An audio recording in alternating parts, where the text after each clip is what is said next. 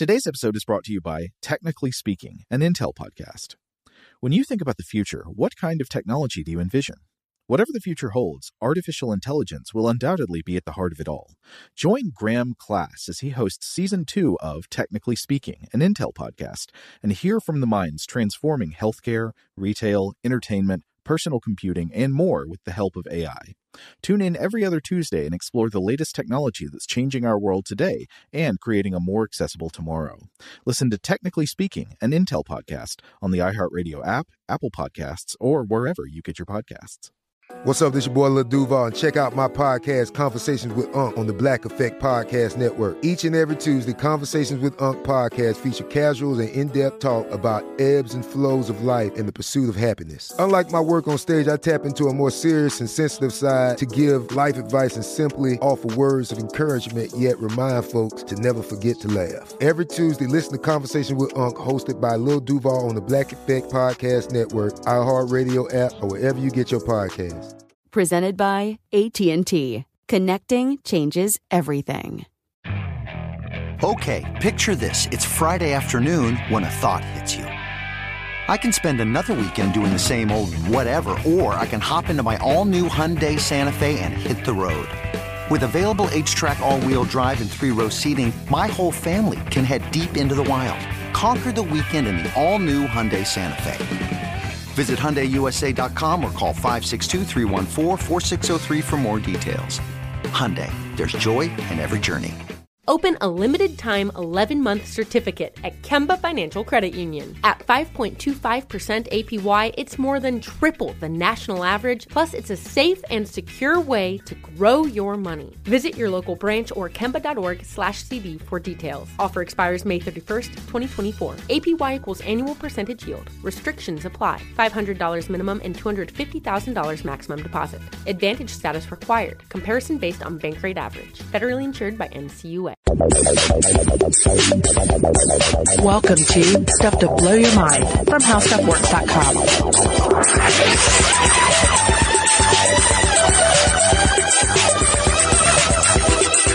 For corals that live beneath the sea, their days are marked by celibacy. Excepting one night when the moon is just right, they engage in a million strong orgy. But for them to secure the prize, corals must be ever wise, for there is a catch in order to dispatch, their orgasms must be synchronized.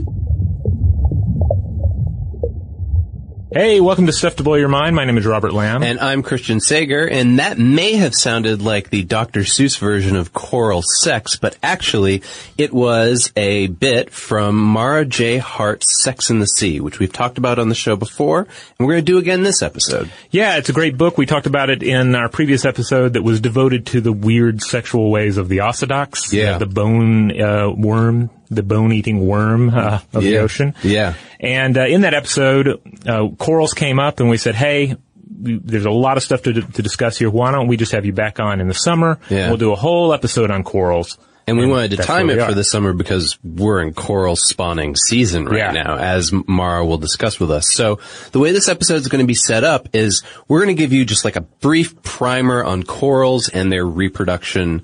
And then we're going to talk to Marah because she's the expert on this and we really get into all the details, especially because Marah just got back a week ago from the what sounds like the world's biggest conference on uh, coral ecology. So uh, she had a lot of like groundbreaking news for us. Yeah, some some of it rather sobering, but uh, some of it very exciting as well.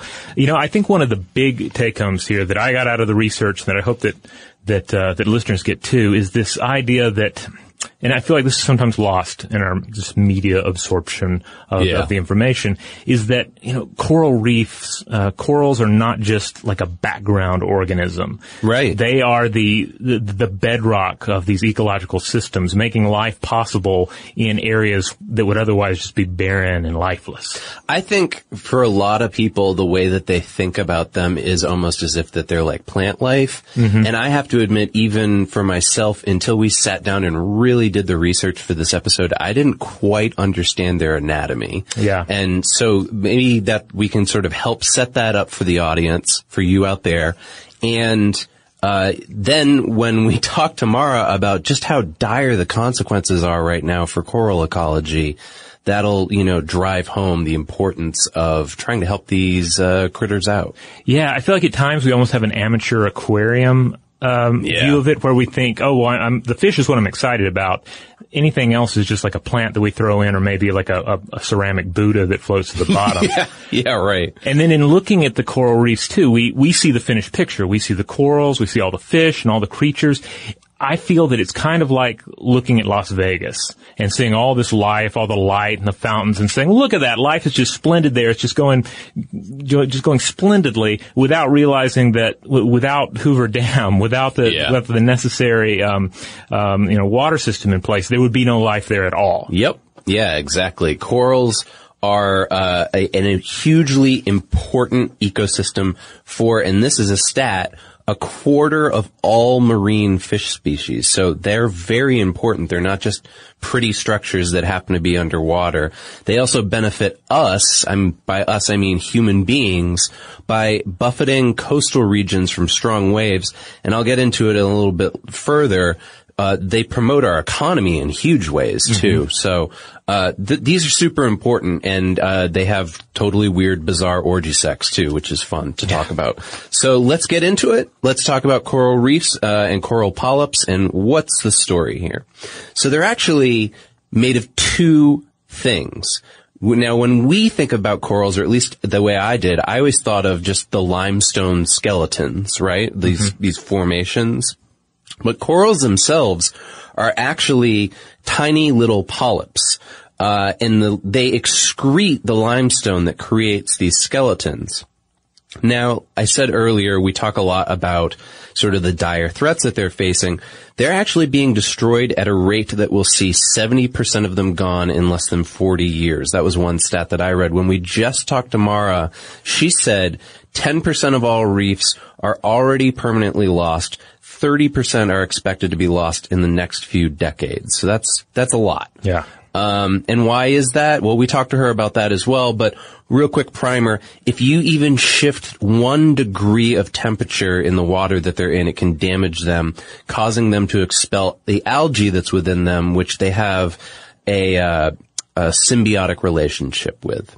This, and this is the key to their ability to um, to colonize these these rather hostile regions. Absolutely, yeah.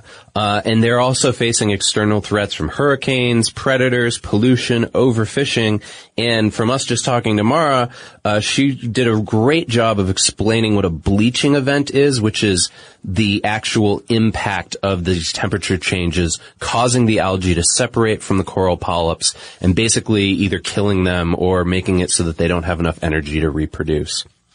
So why should you care?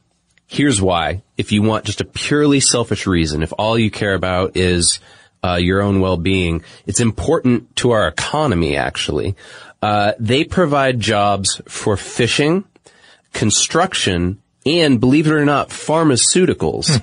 There's an estimated $375 billion a year that come out of coral reefs. So that's pretty huge. We don't want to lose these, even on just like a purely selfish monetary level outside of any kind of like altruistic ecological level. Okay? All right, let's roll into the basic biology of corals. Okay. So corals were originally thought to be plants. So I, I wasn't alone in that. And if you're out there and you thought the same thing, scientists thought that too. But they're actually tiny little soft-bodied creatures and they're carnivores too. They're fixed to one spot as a polyp and it's, they basically have these barbed stinging cells that are called nematocysts. And these are what they use to capture food like little tiny fish or zooplankton. They're only about three millimeters long and they grow to become reefs that stretch for miles when they combine together with their limestone and, and their huge colonies.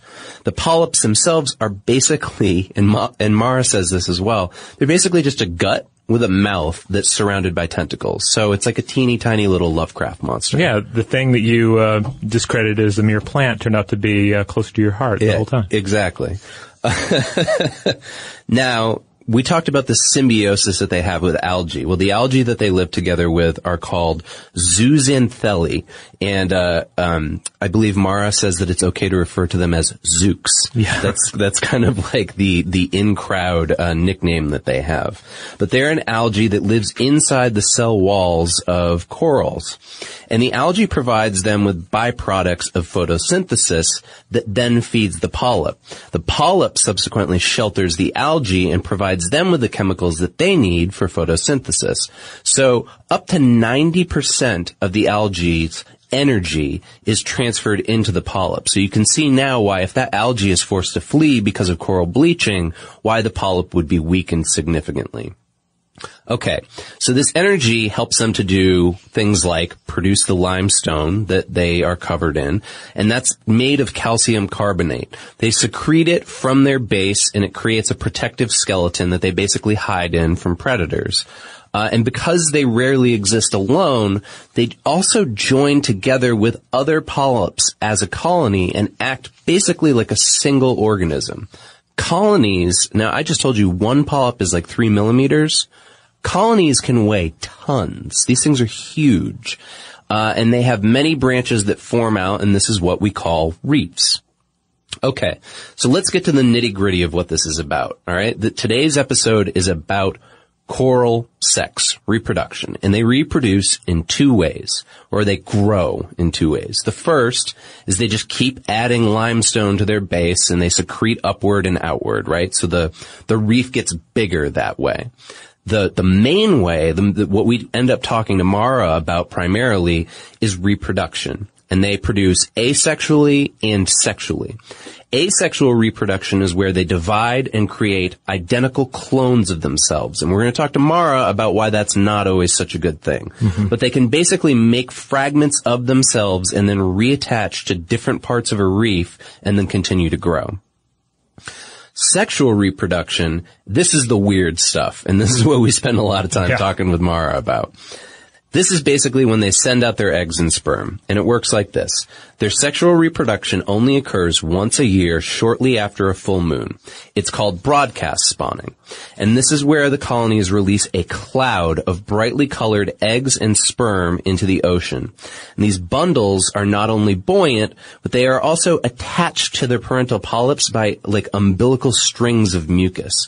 Marah describes it as being like this pink cloud of snowflakes floating upward. It, it sounds kind of beautiful actually if, if you get the opportunity to see it. Shrimp and worms that are around there, part of the ecology of the coral reef, they're going to eat this stuff as it floats upward. But, but basically, the polyps turn pink right before they release it. Uh, one of the articles that I read for research on this described it as milky pink waters. The eggs are then ejected, they float upward to the surface, and they wait to get fertilized.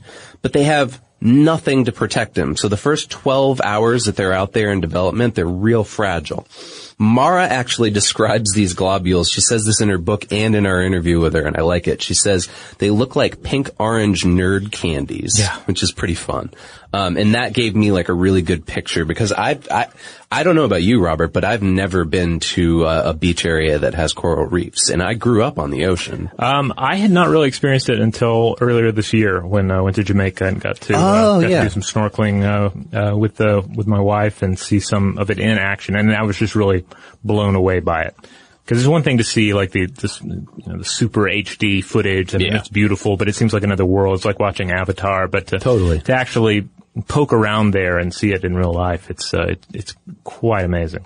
So one of the things we talked to Marah about that no one quite has the exact answer to is how these corals are timing it so that they all spawn at the exact same time every year. Now, there's a theory that the solar, uh, they're, they're taking solar cues or wind cues to figure out the month that they should spawn in, and then they're taking lunar cues somehow to figure out which day they should spawn in. Australian scientists have recently found out, however, that when they're exposed to even tiny little waves, that coral can break into identical pieces that can each develop their own larvae. So this is the clone process. It's similar. Their stem cells then reassemble and continue to develop. So there are a lot of identical twin coral polyps out there, but as we talk about with Marah, that's not very, that's not exactly a good thing if you need diversity to sort of protect you from ecological problems. So, but we have billions of naked embryos on the surface of the ocean during these spawnings. There's a potential to create even more clones. When they conducted this first experiment that I was speaking of in Australia, 50% of the embryos that they exposed fragmented and then reorganized so they could develop larvae. So the cloning thing is, is fairly prevalent. Now, 75% of the Zoox algae corals, those are hermaphrodites, and they're basically both male and female. They can release sperm and eggs, but some are only male and some are only female. Uh, some even fertilize their own eggs internally if they can snatch up the sperm. This is called brooding. They also release fully developed larvae. Now, the sexuality of these uh, particular polyps tends to be consistent across the different species of uh, corals that we're talking about here. Another number: seventy-five percent of the Zoox corals also spawn eggs and sperm for external fertilization. So the broadcast spawning we're talking about is their majority of their reproductive uh, process. So uh, this is this is contrary to the brooding that I was speaking about earlier. Now, when species brood, like I'm talking about, this is when they're fertilizing their eggs internally, they can store the unfertilized ova for weeks at a time, whereas spawning species requires this very specific time frame of hours that we talked about with Marah. Now, sometimes colonies of different species spawn simultaneously. This is when hybridization occurs. We know that it happens. We just don't really know the extent. And as we'll talk about with Marah, most hybrids are sterile. Uh, but it's hopefully avoided when most species of polyps spend their time spawning at different intervals. Um, we talk about that as well uh, with uh, particular kinds of species, the boulder coral and what was the other one? Lobestar coral. And, and indeed, there are also some, some interesting twists and turns with hybridization uh, that I think uh, everyone will, will be rather uh, delighted by. Yeah, and we were totally surprised by too because it's brand new research.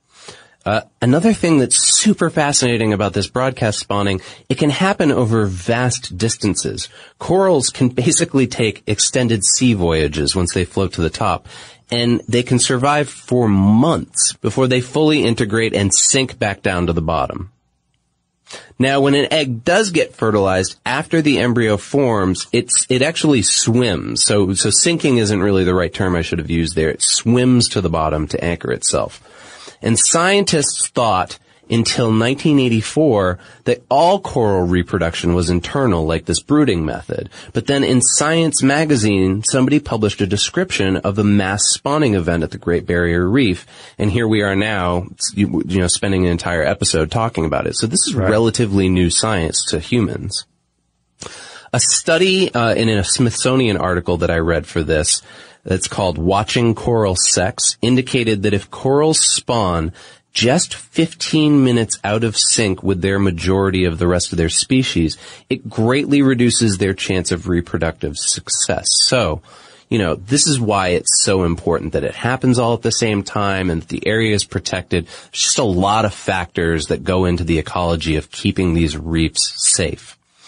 Uh, and then to go along with uh, Marah's nerd uh, candy example, mm-hmm. one of the other scientists described it as being a little bit like tapioca. Uh, that like you're basically floating in a sea of pink tapioca. It's like swimming in bubble tea, essentially. Yeah, that's a good one. I like that bubble tea. All right, well, we're going to take a quick break, and when we come back, we're going to call up Marah and discuss coral sex. Shout out to Astepro for sponsoring this episode and providing us with free samples. Rob, as the uh, the local host with allergies here, they sent you some of their nasal spray to treat your allergies. What was your experience like? Yeah, that's right. I always wrestle with the pollen a bit when it rolls in during the spring, so they sent me the little uh, nasal spray. I tried out the product, and yeah, it sure did help me get on top of my symptoms for the day.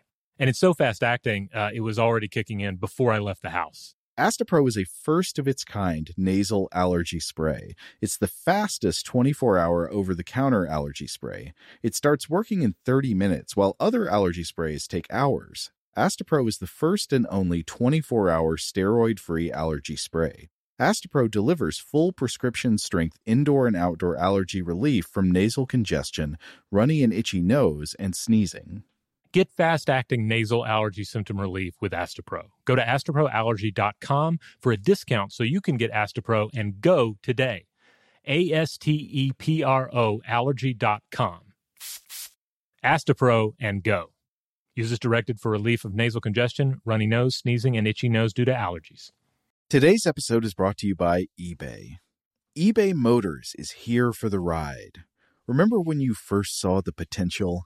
And then, through some elbow grease, fresh installs, and a whole lot of love, you transformed a 100,000 miles and a body full of rust into a drive that's all your own. Look to your left, look to your right. It's official. No one's got a ride like this. There's nothing else that sounds like, feels like, or looks like the set of wheels in your garage. With over 122 million parts, you can make sure your number one ride or die stays running smoothly so there's no limit to how far you can take it. Brake kits, turbochargers, engines, exhaust kits, roof racks, LED headlights, bumpers, whatever your baby needs, eBay Motors has it. And with eBay Guaranteed Fit, it's guaranteed to fit your ride the first time, every time, or your money back. Plus, at these prices, well, you're burning rubber, not cash. Keep your ride or die alive at ebaymotors.com. Eligible items only, exclusions apply. Today's episode is brought to you by Technically Speaking, an Intel podcast. When you think about the future, what kind of technology do you envision? Whatever the future holds, artificial intelligence will undoubtedly be at the heart of it all. Join Graham Class as he hosts season two of Technically Speaking, an Intel podcast from Ruby Studio in partnership with Intel. Explore the future of technology that's rapidly evolving our world today with the help of AI.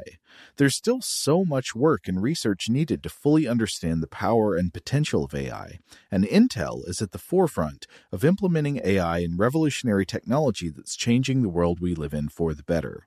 In each episode, Graham interviews the minds transforming medicine and healthcare, retail, entertainment, personal computing, and more while pioneering new uses for AI in these spaces. Tune in every other Tuesday and explore the latest technology that's changing our world today and creating a more accessible tomorrow.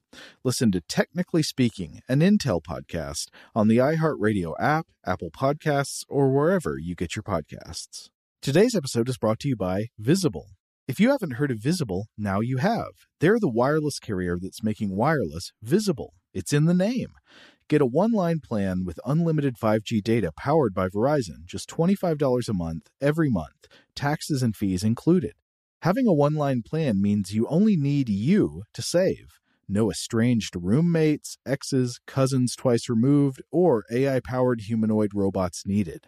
And because $25 a month really means $25 a month, you can call, text, stream, whatever, as much as you want without worrying about getting dinged at the end of the month. No hidden fees, no surprises. No, really.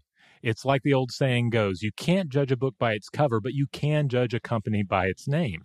So spread the word. Tell all your friends there's a wireless company out there with transparency in their name, and they're called Visible. Start saving on wireless today at visible.com. Monthly rate on the Visible plan for data management practices and additional terms, visit visible.com. Hi, Marah. Thanks so much for uh, coming on the show again for a summertime discussion of corals. Uh, we had such a great time chatting with you before on the um, the Osedax episode that we recorded. Uh, so it's nice to have you uh, back on to discuss corals. Thank you so much for having me. I'm I'm really excited to be here and to be able to chat with you guys about definitely one of my favorite animals, which are corals. So Marah, I didn't realize this until like almost five minutes ago. I've read through the book. We've talked to you before, but you have a background as a coral reef ecologist, right? That's right. Yeah, this they're where I really um, got started in in my career doing marine science. So they they hold a very special place in my heart. Corals and sharks. Okay, awesome. Well, good because we get a lot of questions. Uh, because because corals have a very strange reproductive practice. This is true. They do. They're they're pretty amazing, uh, especially given that they can't move and Yeah. they are pretty simple animals. I, I don't like to use the word simple, but you know, basically they're, they're sort of this jelly-like blob that sits with extending little tentacles out of a little hard cup that they manufacture themselves. So for folks out there who are familiar with Finding Nemo, um, and know that he lives in an anemone, which is, uh, I almost messed it up, anemone. uh, they're, they're close cousins of, of, of those animals. And so they, they sit in these little cups all day long with their tentacles outstretched into, into the environment, sort of taking, uh, little particles out of the water to feed on. Uh, but they have some other cool tricks up their sleeve. The, the sexual reproduction in corals is pretty amazing. Yeah, you you present it so well in the book. I almost I almost hate to ask you to describe to describe it here. I, you know, I'd almost rather encourage the readers to to read it. But can you take uh, just a few minutes to describe for us the synchronized uh, hotel orgy of the corals? sure, I'd be happy to. So again, corals can't move, right? So they're stuck. They're cemented to the seafloor. So this means they can't go out and date to find their mates. They're, they have to allow their gametes, which are their eggs and their sperm, to do the dating and mating for them. And I should say there's two types of coral. The one I'm about to describe that does this big synchronized uh, orgy. These are called broadcast spawners. So they release both their sperm and their eggs into the water column. And the best way to ensure that their sperm and eggs are going to mix with sperm and eggs of other corals and be able to make the next generation is to time that release with their neighbors. So if you imagine that corals are sort of sitting in their little cups and their cups sort of form these big colonies and then there's multiple colonies along a reef, it's kind of like thinking that um, the sperm and eggs are, are getting together in a hotel room, right? And these hmm. corals have to make sure that they're going to synchronize with their mate, their release, but then it's also like that couple in that hotel room that's synchronizing their release is also coordinating with their neighbors, maybe in, in the two rooms on either side. And then those neighbors are also synchronizing with their neighbors. And so the whole floor of the hotel are all coming together and being able to synchronize their climates at exactly the same time. And then actually because there's miles and miles of reef and millions and millions of corals, you've actually got to blow it up to imagine that every single hotel room across, say, the entire city of New York is full of couples that are all climaxing at exactly the same time. So it's, it's pretty phenomenal when you think about the scale at which this synchronization is occurring and, you know, given, uh, sort of our pop culture and, and again, I, I talk about, you know, if you look at any cover of Cosmo, it's all about how to you know, connect better with your partner. We, we seem to struggle to do this on a one-on-one basis. Meanwhile, corals are doing this across millions of individuals, no problem, year after year, uh, down to, you know, really, really fine timing. So we're talking within, you know, within moments, uh, of, of their, their sort of buddy colonies up and down the reef.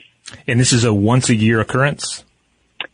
It is. So what happens is corals sort of spend the entire year celibate, building up the energy and storing the energy to make these uh, fatty balls of sperm and eggs. So it's called a bundle, and the bundle looks like a.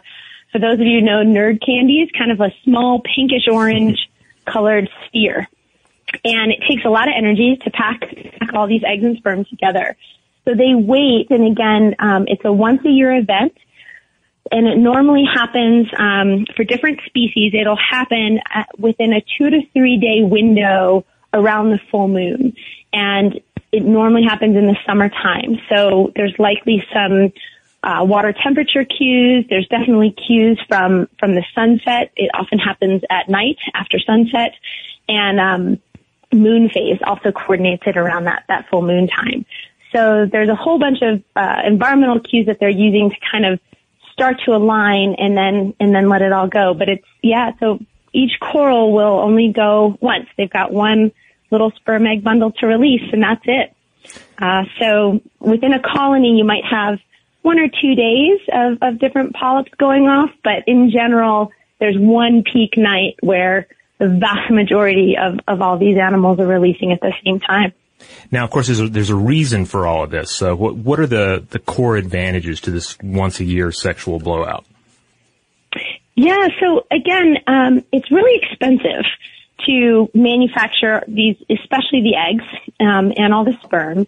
And you really want to make sure that in an environment like an ocean where there's lots of currents and lots of predators, that you are getting your, your sperm and eggs to mix with other sperm and eggs from your fellow species so that you can make the next generation. And by coordinating the timing really precisely, you up the odds that your sperm and eggs are going to bump into another coral sperm and eggs and be able to fertilize and make make that viable little larvae. But it also helps to release all these millions and millions of gametes all at once because it sort of swamps out the predators as well. And the uh, the sex acts of corals, it sort of starts really peacefully and it's this really, it's, it's really quite a miraculous event to, to witness and, and folks can see this because it happens in shallow reefs. You can take a flashlight and even just snorkel, um, down in the Caribbean or off the Great Barrier Reef and be able to actually watch this happen. Um, but it, it starts off really beautifully where these little bundles form and then it's sort of this slow release and, and the sperm and eggs are buoyant so they float up and it creates sort of like a snowstorm underwater, but the, the snowflakes are bright pink and, and float to the surface. And it's, it's really quite magical. And then all of a sudden, it turns into this like crazy, I, I think I refer to it as like a rave, where yeah. shrimp are coming in and worms are coming in and fish are coming in and then bigger fish are coming to eat the little fish that are eating the coral. You know, it's, it's chaos. And if you're, if you are diving down there, I mean, stuff is hitting your mask. It's going in your face. It's like bumping your regulator out of your mouth. I mean, it's like, it's a wild, all you can eat buffet.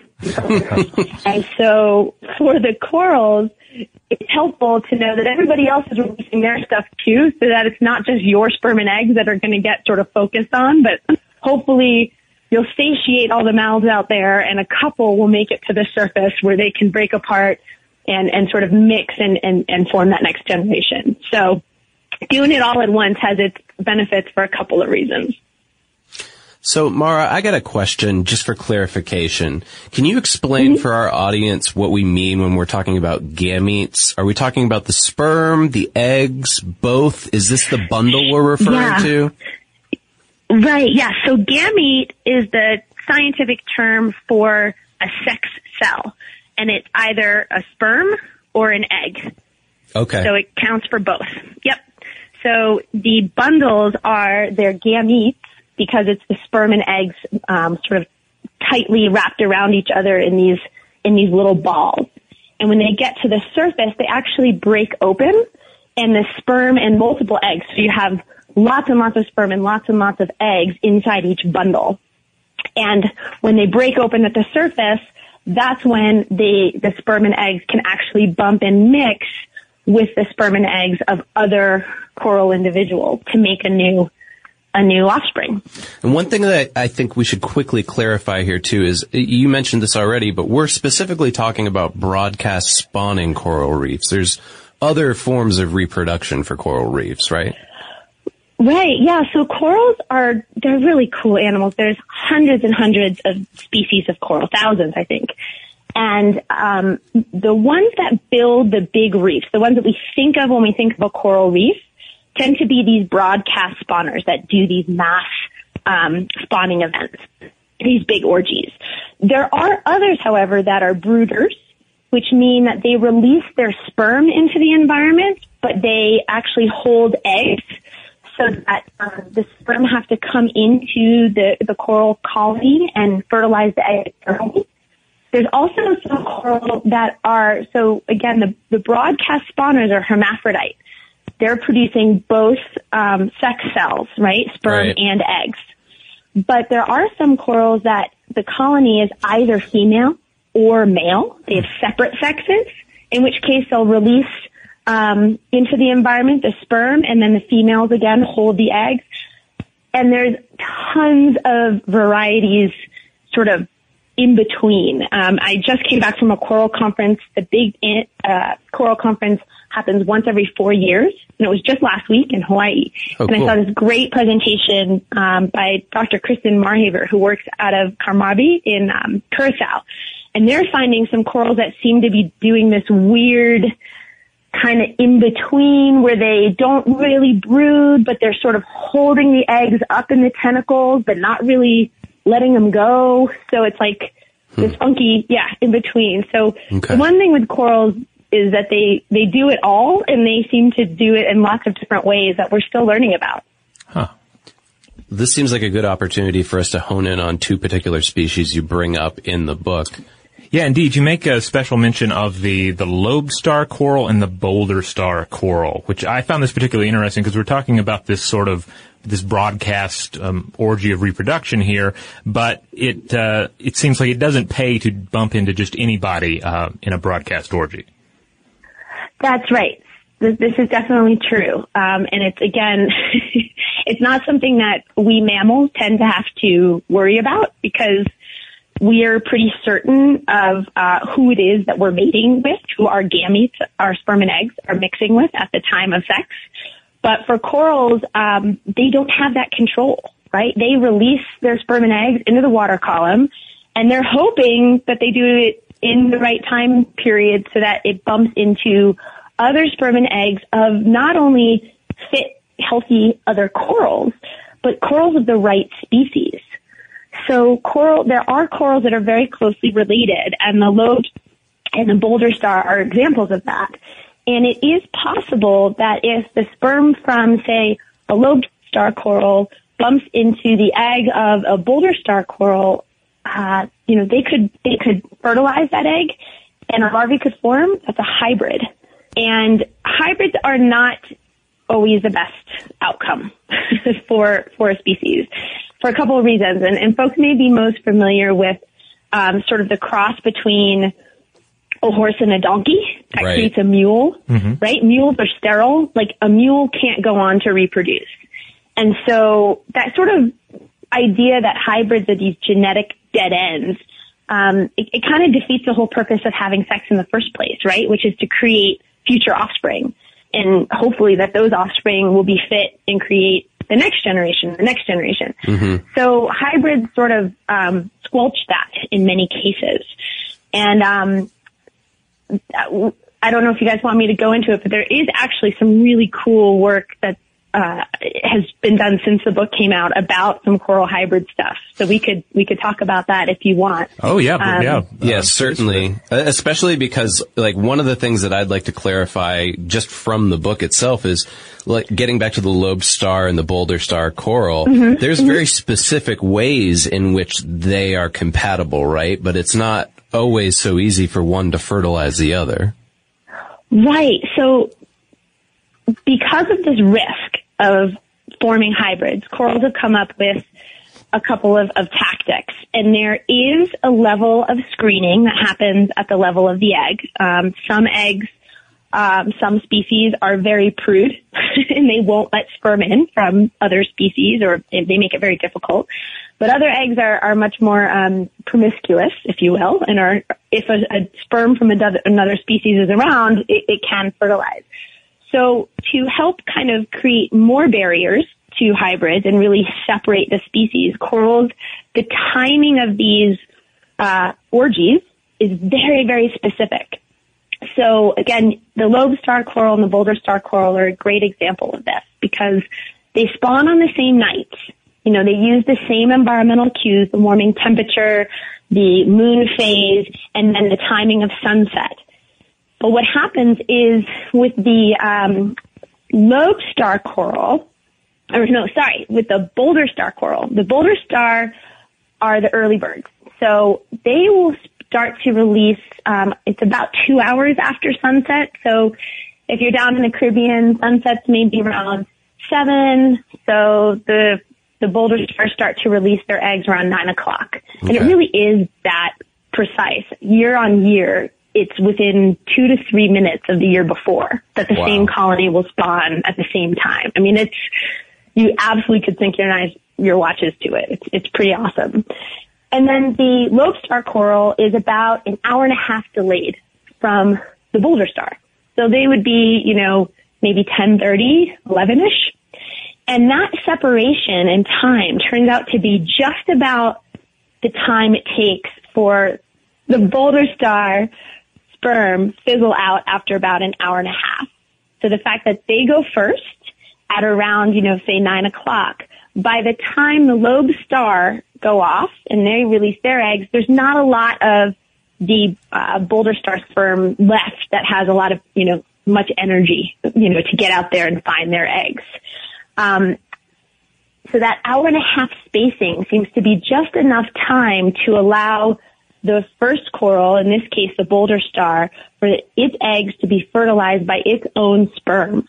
And then by the time the next species goes off, there's there's really not too many of their eggs left to be fertilized um, by any new sperm coming into the picture from another species, and any of the first sperm that are around sort of are a little withered at that point and unlikely to go and fertilize the new eggs that are released by the second species. Okay. So I know it's a little little complicated, but Well, that's why that, I asked. Yeah. that delay. Yeah. So tell us about this new hy- hybrid research that you said that's come out because I, it, maybe it answers a question that I was going to ask you anyways, which is how frequently are coral hybrids actually sterile? Yeah, so it's a it's a really important question, and Dr. Nicole Fogarty um, is studying this extensively, and and this is her, her work that I'll, I'll summarize here. And she again just presented sort of a new component of it just last week at this big coral conference. And she's been studying this question in two species of endangered corals in the Caribbean called elkhorn and staghorn.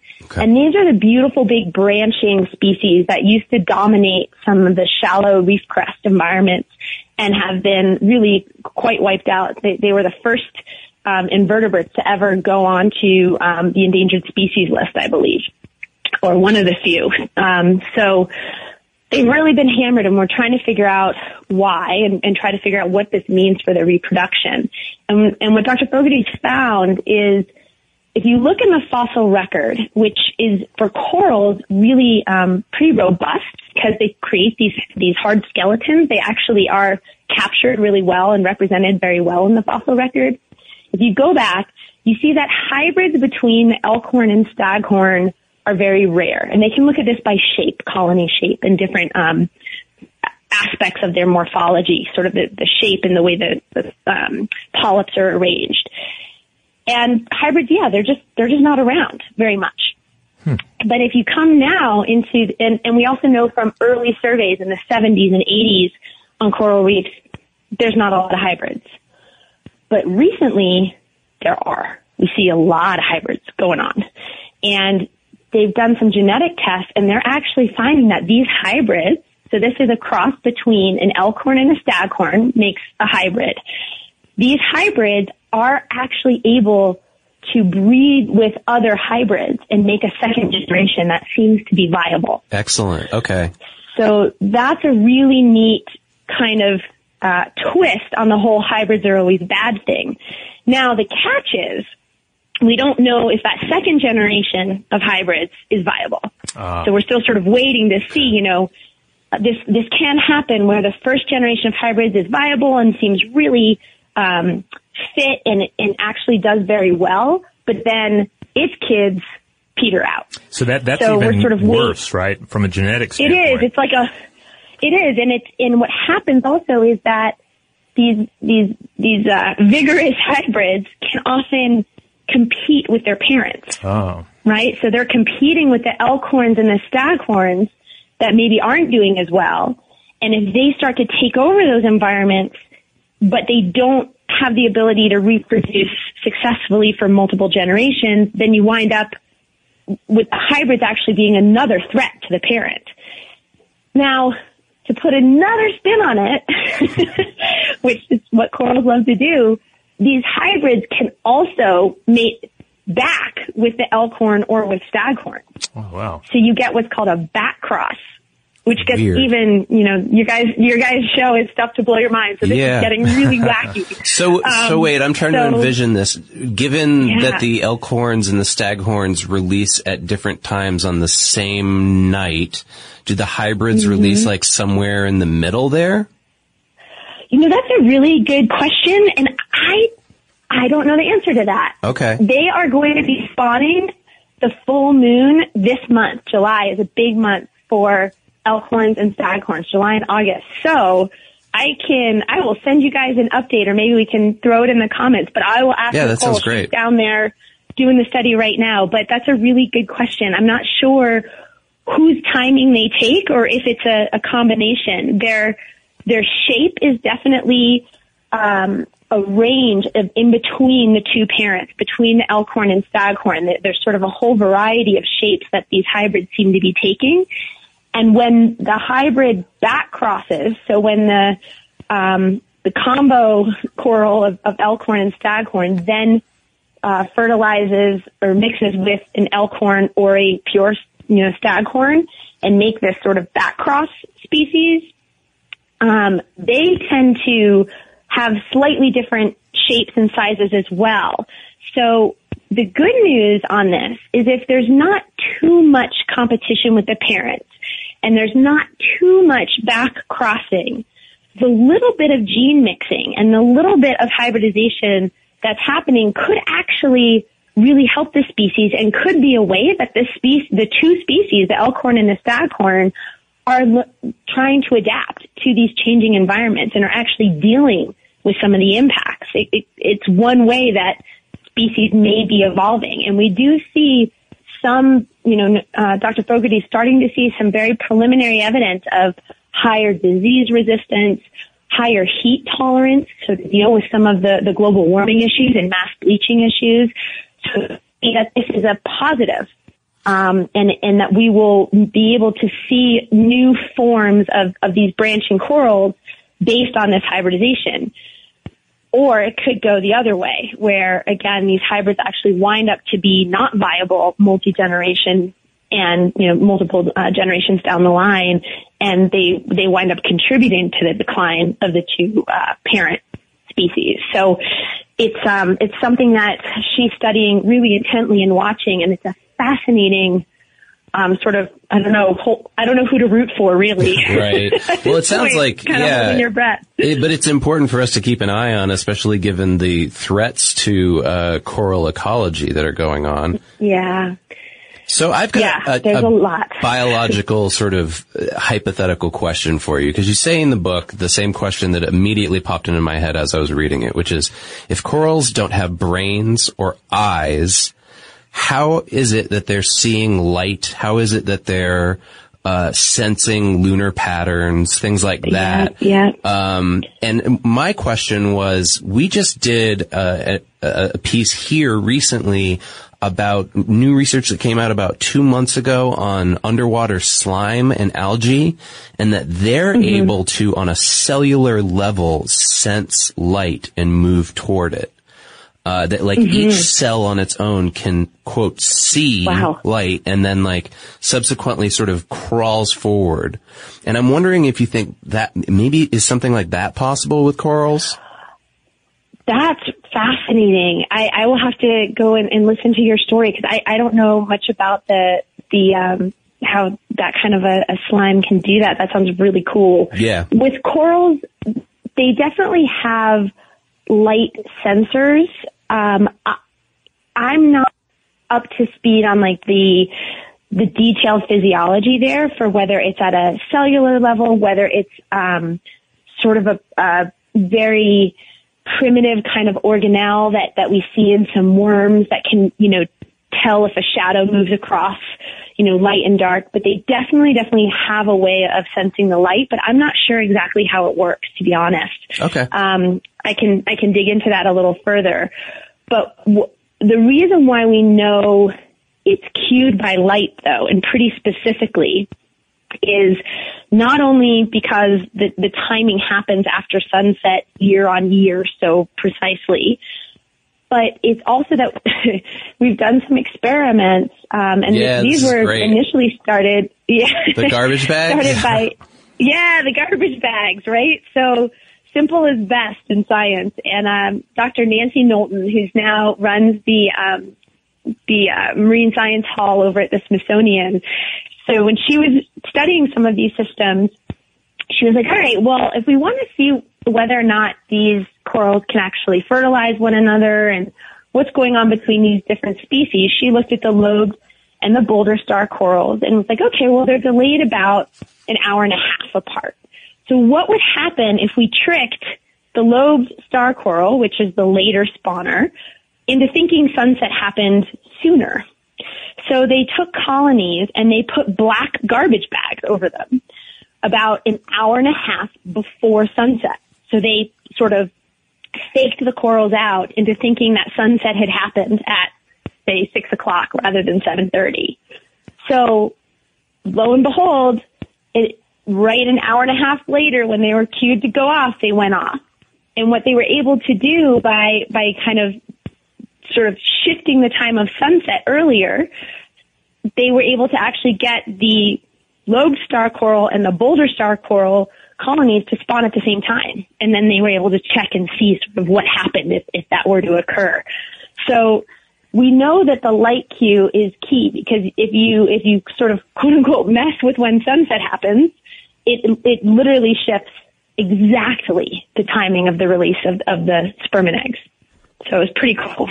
Indeed. Now, in discussing uh, these elaborate reproductive uh, methods that the coral use, um, th- there's a weakness in all of this, right? Uh, how does this reproductive strategy make corals so vulnerable to pollution, climate change, and these other uh, influences that are are making so many of them uh, threatened? Yeah, yeah. So there's a lot of reasons why corals are vulnerable to, to these threats and why they're being threatened. Um, but when it comes to their sexual strategy, so this idea of the broadcast spawning, these mass orgies, the, the real issue is that it all depends on everybody releasing their eggs and sperm at the same time and that all these neighbors are coordinated across the reef.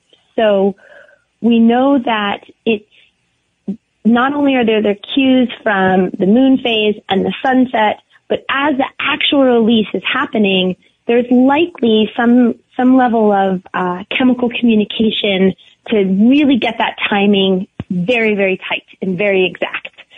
And what happens is corals are starting to decline due to threats such as overfishing, um, which is creating more algae on the reef, and there's climate change, which is warming the waters and acidifying the waters, and all of these things, um, pollution and runoff, they're, they're wiping out corals.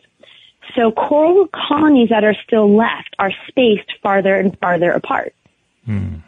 This means that their ability to really sync up and their ability to get their sperm egg bundles to meet and mix at the surface is it's harder and harder to do that the farther apart they're spaced. Again, if you think about the hotel example, it's easier to coordinate with your partner when you're right there with them.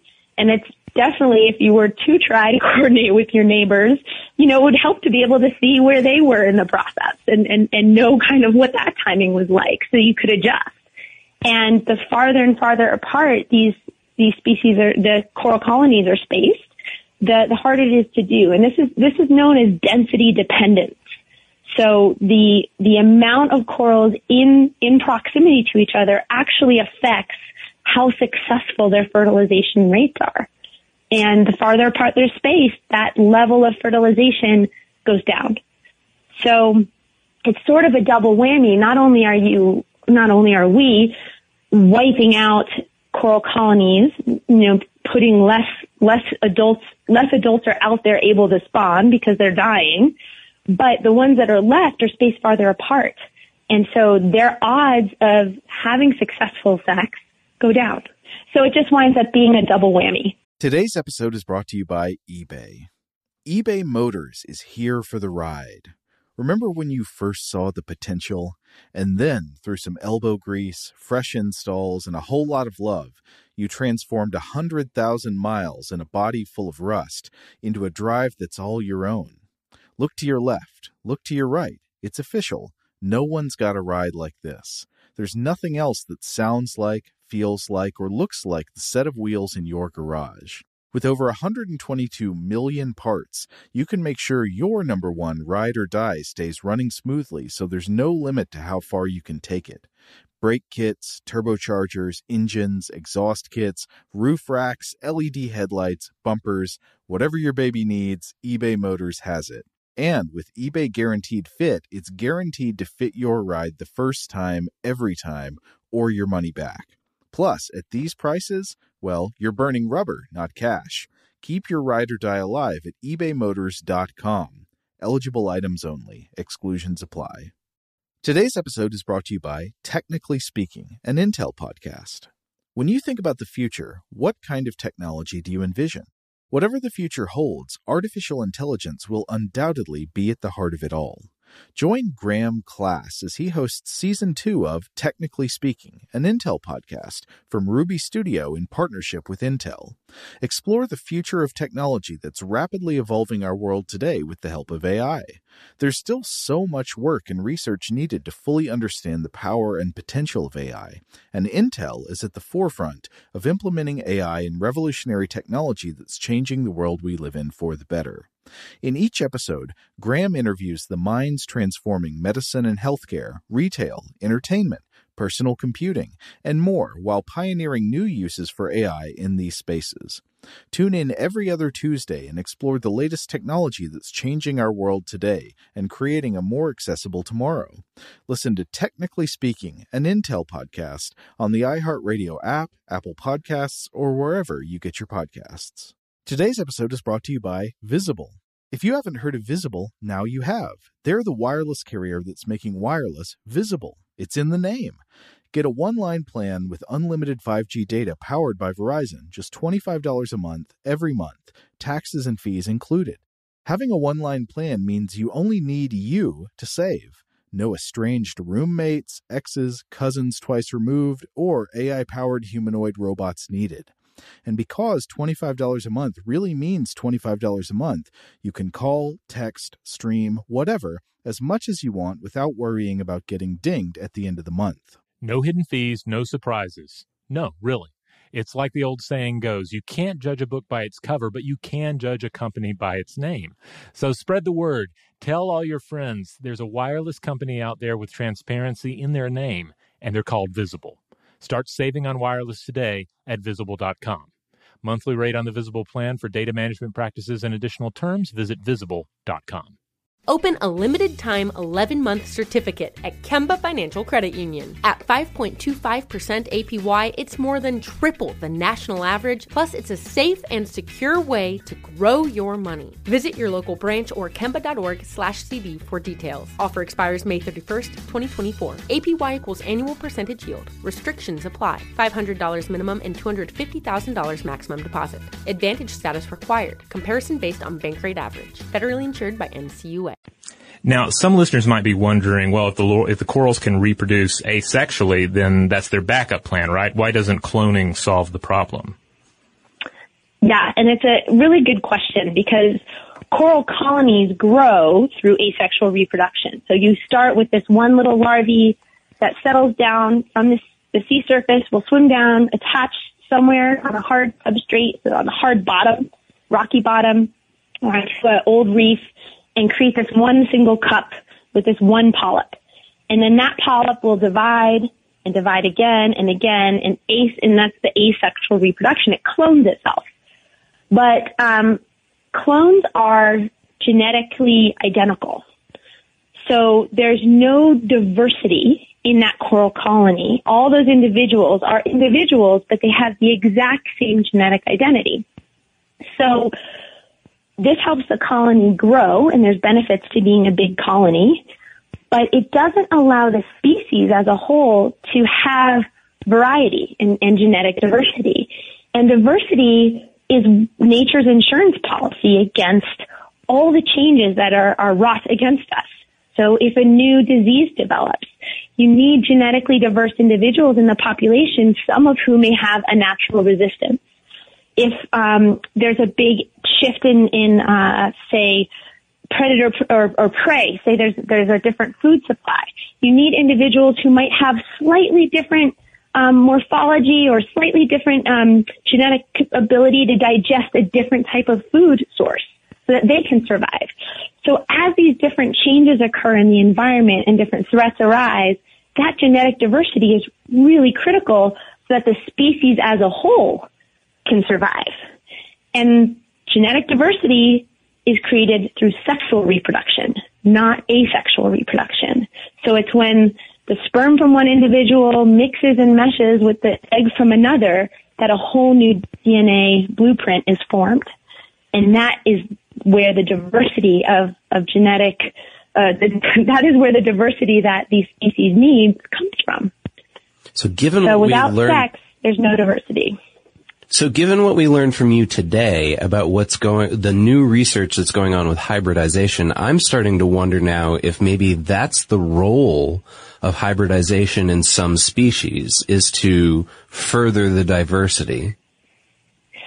Yeah, I, and I think it might be. I think that's that's one of the questions that Dr. Fogarty is really um, digging into to say, could it be that under certain circumstances, hybridization does work to help increase that genetic diversity in a way that allows for adaptation, that allows for species to withstand a changing environment or changing threats so that it can then move forward and maybe it'll form a new species eventually that's, you know, collected over time from the genes from the two two parents prior uh, to it. You know, in this case, the staghorn and the elkhorn. Yeah. Um, I think it's still it's possible, and that's what makes it a really intriguing space to investigate.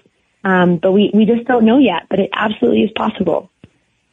So where are we right now in terms of coral loss? So what are we doing and what, what can we do to fix the, and to, to, or to at least to address the problem? Oh, yeah. So, you know, this is where I, I try to find that balance between staying optimistic while also being really honest that the data coming in, it's sobering. So last week's conference again, um, it's really alarming how quickly we are losing coral reefs. And they are being hit by every, it's sort of a perfect storm. So, um, we're losing them due to overfishing, which has removed a lot of the grazers on the reef, so the equivalent of the cows that chomp back the seaweed. So we're getting corals overgrown by seaweed because we've taken out things like parrotfish and sea urchins. Um, we are losing corals extremely quickly now to bleaching events. These are um, the result of global warming. It's when water's warm, corals exist naturally right at their edge of thermal tolerance. Um, you know, they don't have air conditioning or heating systems in their houses. So they live right at that perfect window where they are just warm enough. And if you crank up the heat of the, the ocean too much, and we're talking one to two degrees Celsius, so not a lot of change, uh, coral stress. And that stress um, disrupts a really unique relationship that they have with a tiny microscopic little algae called a zooxanthellae. You can call them zooks. And these zooks are food factories for the coral. They actually live inside the coral tissue and they photosynthesize just like a tree, um, turning sunlight into energy. And the energy and the nu- and the um, sort of uh, nutrition that those zooxanthellae produce are what the coral can then use to have extra energy to build their really massive and impressive skeletons. Because the, the truth is, is the, the water environment where corals exist, the reason why that water is like that amazing, clear, beautiful, tropical turquoise blue that we all love to swim, swim through and see for hundreds of feet, is because there's nothing in it. It's a desert. Which makes it It's, you know, ideal for them, right? Right, which makes it perfect for the, this coral algae relationship because they can make their own nutrients and be able to build, build these reefs and have really clean, clear waters.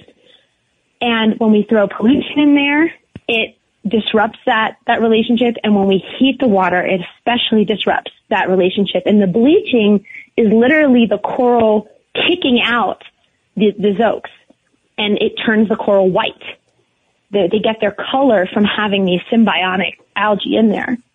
And so when they bleach, they don't necessarily die. The coral does not necessarily die right away. Sometimes they can recover, but oftentimes they will die. And even if they do recover, it can take them several years to regain the, those symbionts and regain enough energy to then be able to reproduce. Hmm. Because again, producing those sperm egg bundles takes a long, a lot of energy. And, you know, just like us, if we're sick and we're not healthy, we're not going to do the, um, the extra things. you know, we're going to, every, all the energy we have goes to just the basic survival. Right. And sex is not basic survival. So production of, of sperm and eggs drops. Or the number of sperm, you know, sperm and eggs that are produced will go down. So all of these things and climate change especially, um, is really, really threatening the reef. The, the Great Barrier Reef off Australia, the largest reef structure in the world, um, we just had the worst bleaching on record. Um, so it was their summer, right, uh, in February, in March. And we are seeing rates of severe bleaching that are just off the charts. We've never seen it like this before. I mean, we're talking well over half the reef. Um, and that's really, really alarming. You know, some of these colonies are hundreds of years old. And if they go, it's going to be a long time before that, you know, before a new coral colony can, can take over that role and, and perform all of the benefits that that type of structure can provide. Yeah, to clarify so- for our listeners, my understanding Mhm. is even at their growth rate, when they're they're broadcast spawning, something like that would take thousands of years to regrow a reef. Oh, absolutely. I mean, coral colonies are slow. These are slow growing. Think of an old growth forest. Right. You know, where, where your tallest trees are hundreds and hundreds of years old. Um, to get that level of complexity takes for, for, you know, centuries and centuries. And to build something as big as a Great Barrier Reef, absolutely, it's thousand. You can drill down. You know, scientists will core down to see, you know, colonies that have built and stacked up on top of each other over over time, and it's thousands and thousands of years. So it's um, a slow, long process that has worked really, really well and has allowed them to withstand quite big changes, you know, in the environment. I mean, we, we've had big changes in the past, but those changes haven't happened so quickly. And so the problem with, you know, climate change caused by humans, caused by us, is that it's happening very, very quickly. And so the ability for these corals to adapt, um, seems to be pretty compromised and, and we're seeing some pretty, uh, pretty sad state of affairs. Um, I think there's over 600 species of coral now that are being considered for threatened or endangered status, um, because of the losses. So that's, that's a bummer, but there is some good news. Um, you know, it's, I definitely, and we can talk about that, um, for sure, because it's, it's not the kind of situation where we should throw our hands up and say, oh well, um, it's, the bummer that my kids won't get to dive on a cool reef because that's that's not necessarily the case. You know, the door's not closed. Um, with coral restoration, uh, in places where they're actually, it's sort of like IVF for corals. They go out when they're when the corals spawn at night and they they're collecting some of the sperm and eggs and they're bringing them back to labs. Um, and, and going through a whole process that actually increases the fertilization rate and then they're rearing the larvae and then the, the juvenile corals up to sort of a bigger size so that they'll they'll have a better chance to um, survive on the reef and not get overgrown by algae or not get eaten by a predator. And then they outplant these corals, and they're finding that they're really successful. And some of the ones that they've done over the past two to three years, those corals now are spawning in the wild, which is great. So there's some really neat um, examples of coral farming for, for restoration that are, are helping to sort of repopulate areas that have been uh, hit hard by, by some of these events. There's also um, a lot more work and, and attention now in fisheries management to protect herbivores. So again, these are the grazers, the cows of the reef, and um, you know, for the listeners out there who do like to eat fish, do not eat parrotfish that's one great thing you can do to help corals is encourage folks to leave parrotfish um, on the reefs where they can be doing their job to eat back this algae. And you know, we can talk more extensively. There's some great resources out there, but you know, using tourism dollars if you want to go to the Caribbean or go to the Great Barrier Reef. Support those countries that have good management in place, that do abide by certain fisheries policies, that do have protected areas, that do enforce their their um, pollution and, and, clean water rules, so that the reefs there are um, given the best chance they can. And we have seen that while we've seen that local management can make a difference. It's absolutely a way to help corals resist and get through some of these, these challenges. That said, without addressing climate change, there's no way. So we have to deal with climate change. We have to support, you know, legislators and policies that are really progressive at this stage. And there's fantastic proposals out there. There's great clean energy technologies. Really, it's political will at this point. And that actually can be a very hopeful thing because that means all of us, if we get together kind of like the corals do and synchronize our action, we can actually turn, turn down the heat and, and try to change the tide on this. Um, and it's really important that we do so. So I like that. I'm trying to think of. That, I, I, like that's that's a nice bow to put on it. Is yeah. that like for us to be able to help them out so that we can continue to have this ecosystem together? We need to sort of learn how to behave like them. Yeah, sync sync up a bit for bigger impact. Um, another, I, I know you know it's always nice to give very practical things. Um, another really important, uh, especially coming into summer here in the northern hemisphere that folks can do is when you go to the beach, if you are swimming or diving in areas um, around coral reefs, don't use sunscreen with oxybenzoate. Mm, okay. Benzonate, excuse me, oxybenzoate is, um, or oxybenzone, I think it's also called. They're finding more and more that the impact of sunscreen, um, especially in very sort of shallow bays with lots of tourists, is significant. And again, that's a local impact we can all be much more conscious of. And if you just Google, you know, coral safe sunscreen, you'll, there's, you know, tons that come up. Um, this is new work that's been done. We, we just didn't realize, uh, how sensitive again that, that corals were to some of these chemical inputs. So just be smart about your sunscreen choice. That's a really simple way, um, to try to be more conscious and, and give, give corals a bit of a leg up.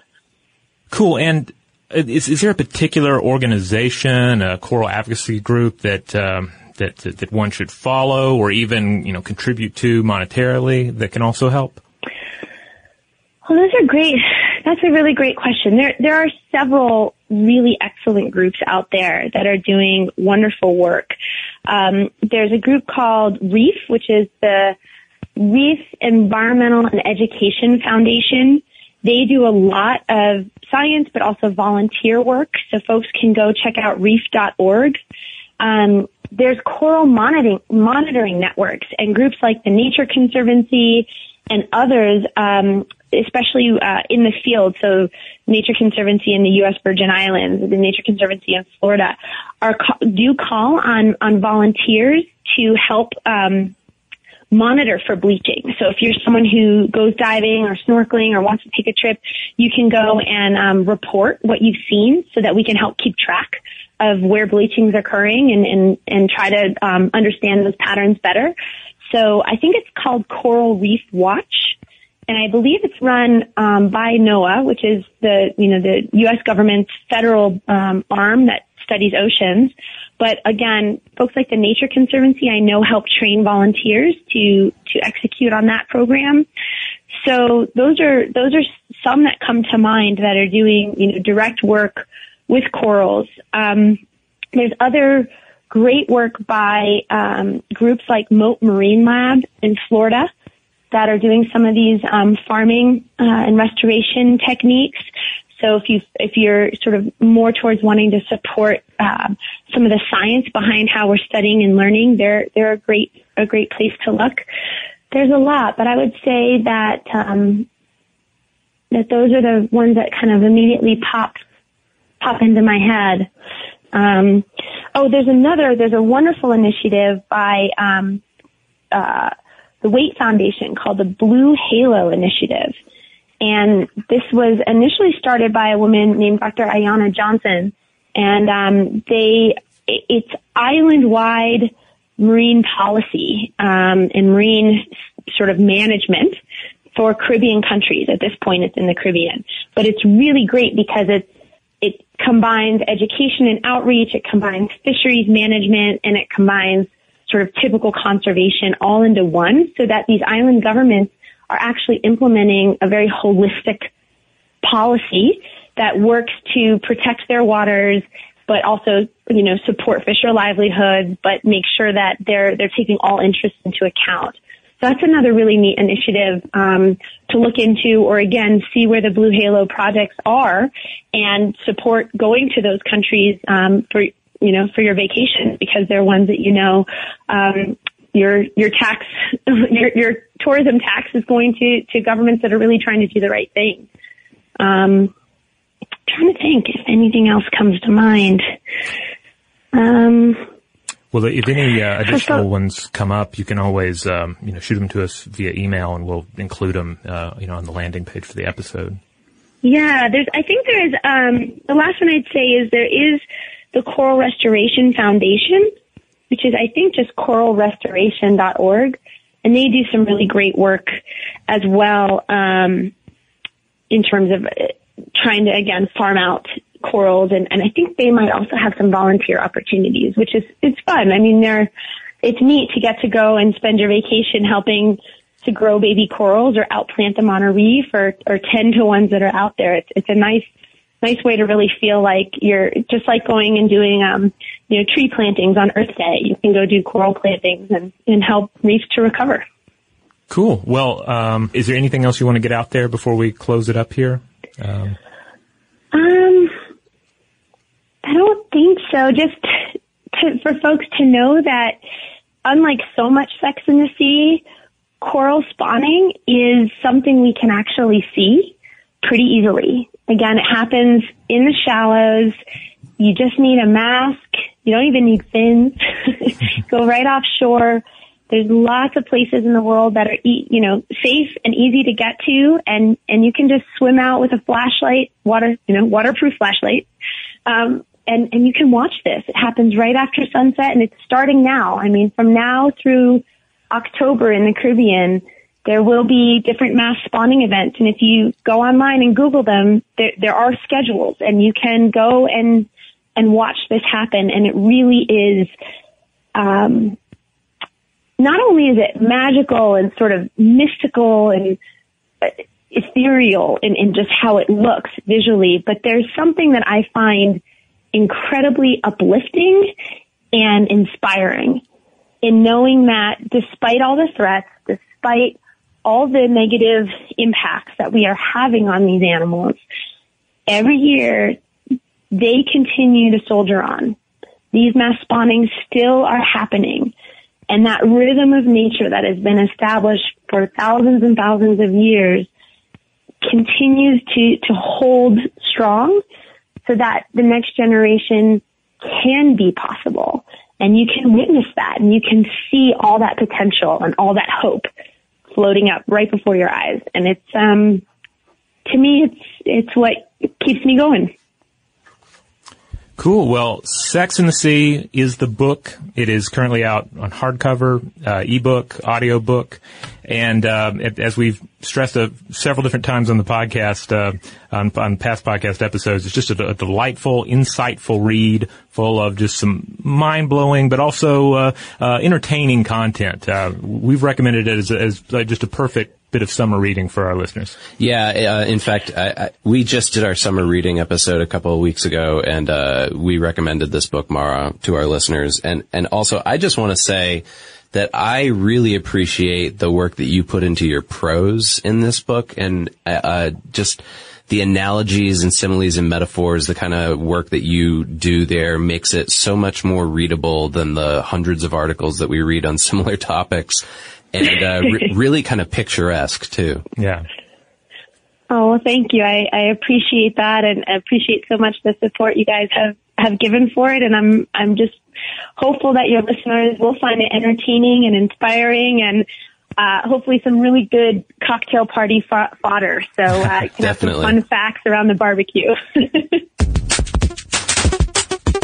All right, so there you have it. A whole lot of coral biology, a whole lot of coral sex, if you will, uh, and some, some sobering, but indeed, hopefully optimistic information about where we are in terms of coral loss and um, readjusting, pivoting, if you will, Yeah. um, to try and, um, and and and save these species that that do so much for our ecology. And one of the things that I really loved about this interview is that while we had done research ahead of time and prepped and we'd read her book and we were we we were ready to have this conversation, you know, Marah in just the last week had already learned Yeah. new stuff because the science is moving so fast. So you heard it here first, folks, or, or maybe maybe there were some articles that came out of that conference she was mentioning. But I, you know, I'm I'm glad that we were able to talk about all these changes with hybridization that uh, scientists are realizing about. Indeed, yeah. Some some some really cool data from the book and, and and some stuff that has just come out in the last couple of weeks. So, okay, you out there, maybe you've have an experience like Robert where he uh, went to Jamaica. Have you been up close and personal with coral reefs? Tell us about it. Uh, send us your pictures. Let us know what you think about the coral bleaching effects that are going on. You can do that on social media. We are all over the place on social media. We're lousy with social media, as Josh Clark likes to say. We're on Facebook, Twitter, Tumblr, and Instagram as Blow the Mind. And you can always visit us at our home base at stufftoblowyourmind.com. And I want to throw in too, you know, with Facebook, the algorithm is always changing. Uh, if you would visit us, blow the mind on, on Facebook. Visit us there. Uh, hit, make sure that you're subscribed, but also make sure that you've uh, hit the adjustments so that we show up in your feed, because that's going to ensure that no matter what changes in the Facebook algorithm, we can still get our content to you. Yeah, and basically this is so that you can be updated whenever a new podcast episode comes out, or we can let you know when Robert or I or Joe have recorded a video about something related to the show or published an article. And if you're fed up with all the social media stuff, as one can uh, can be in this day and age, there's always email. That's the way to something directly to us. No in between third party, and you can reach us via email at blowthemind at howstuffworks.com.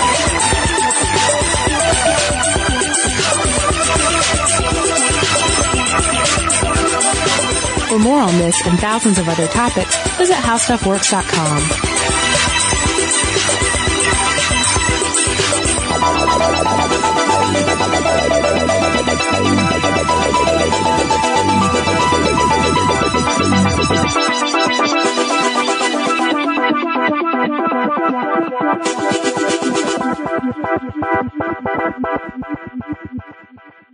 Today's episode is brought to you by Visible. The future of wireless is here, and it's transparent. Switch to Visible, the wireless company that makes wireless visible. Get a one line plan with unlimited 5G data powered by Verizon, just $25 a month, every month, taxes and fees included. No hidden fees, no surprises, no, really. What are you waiting for? Get with the times and switch to Visible at visible.com. Monthly rate on the Visible plan for data management practices and additional terms, visit visible.com.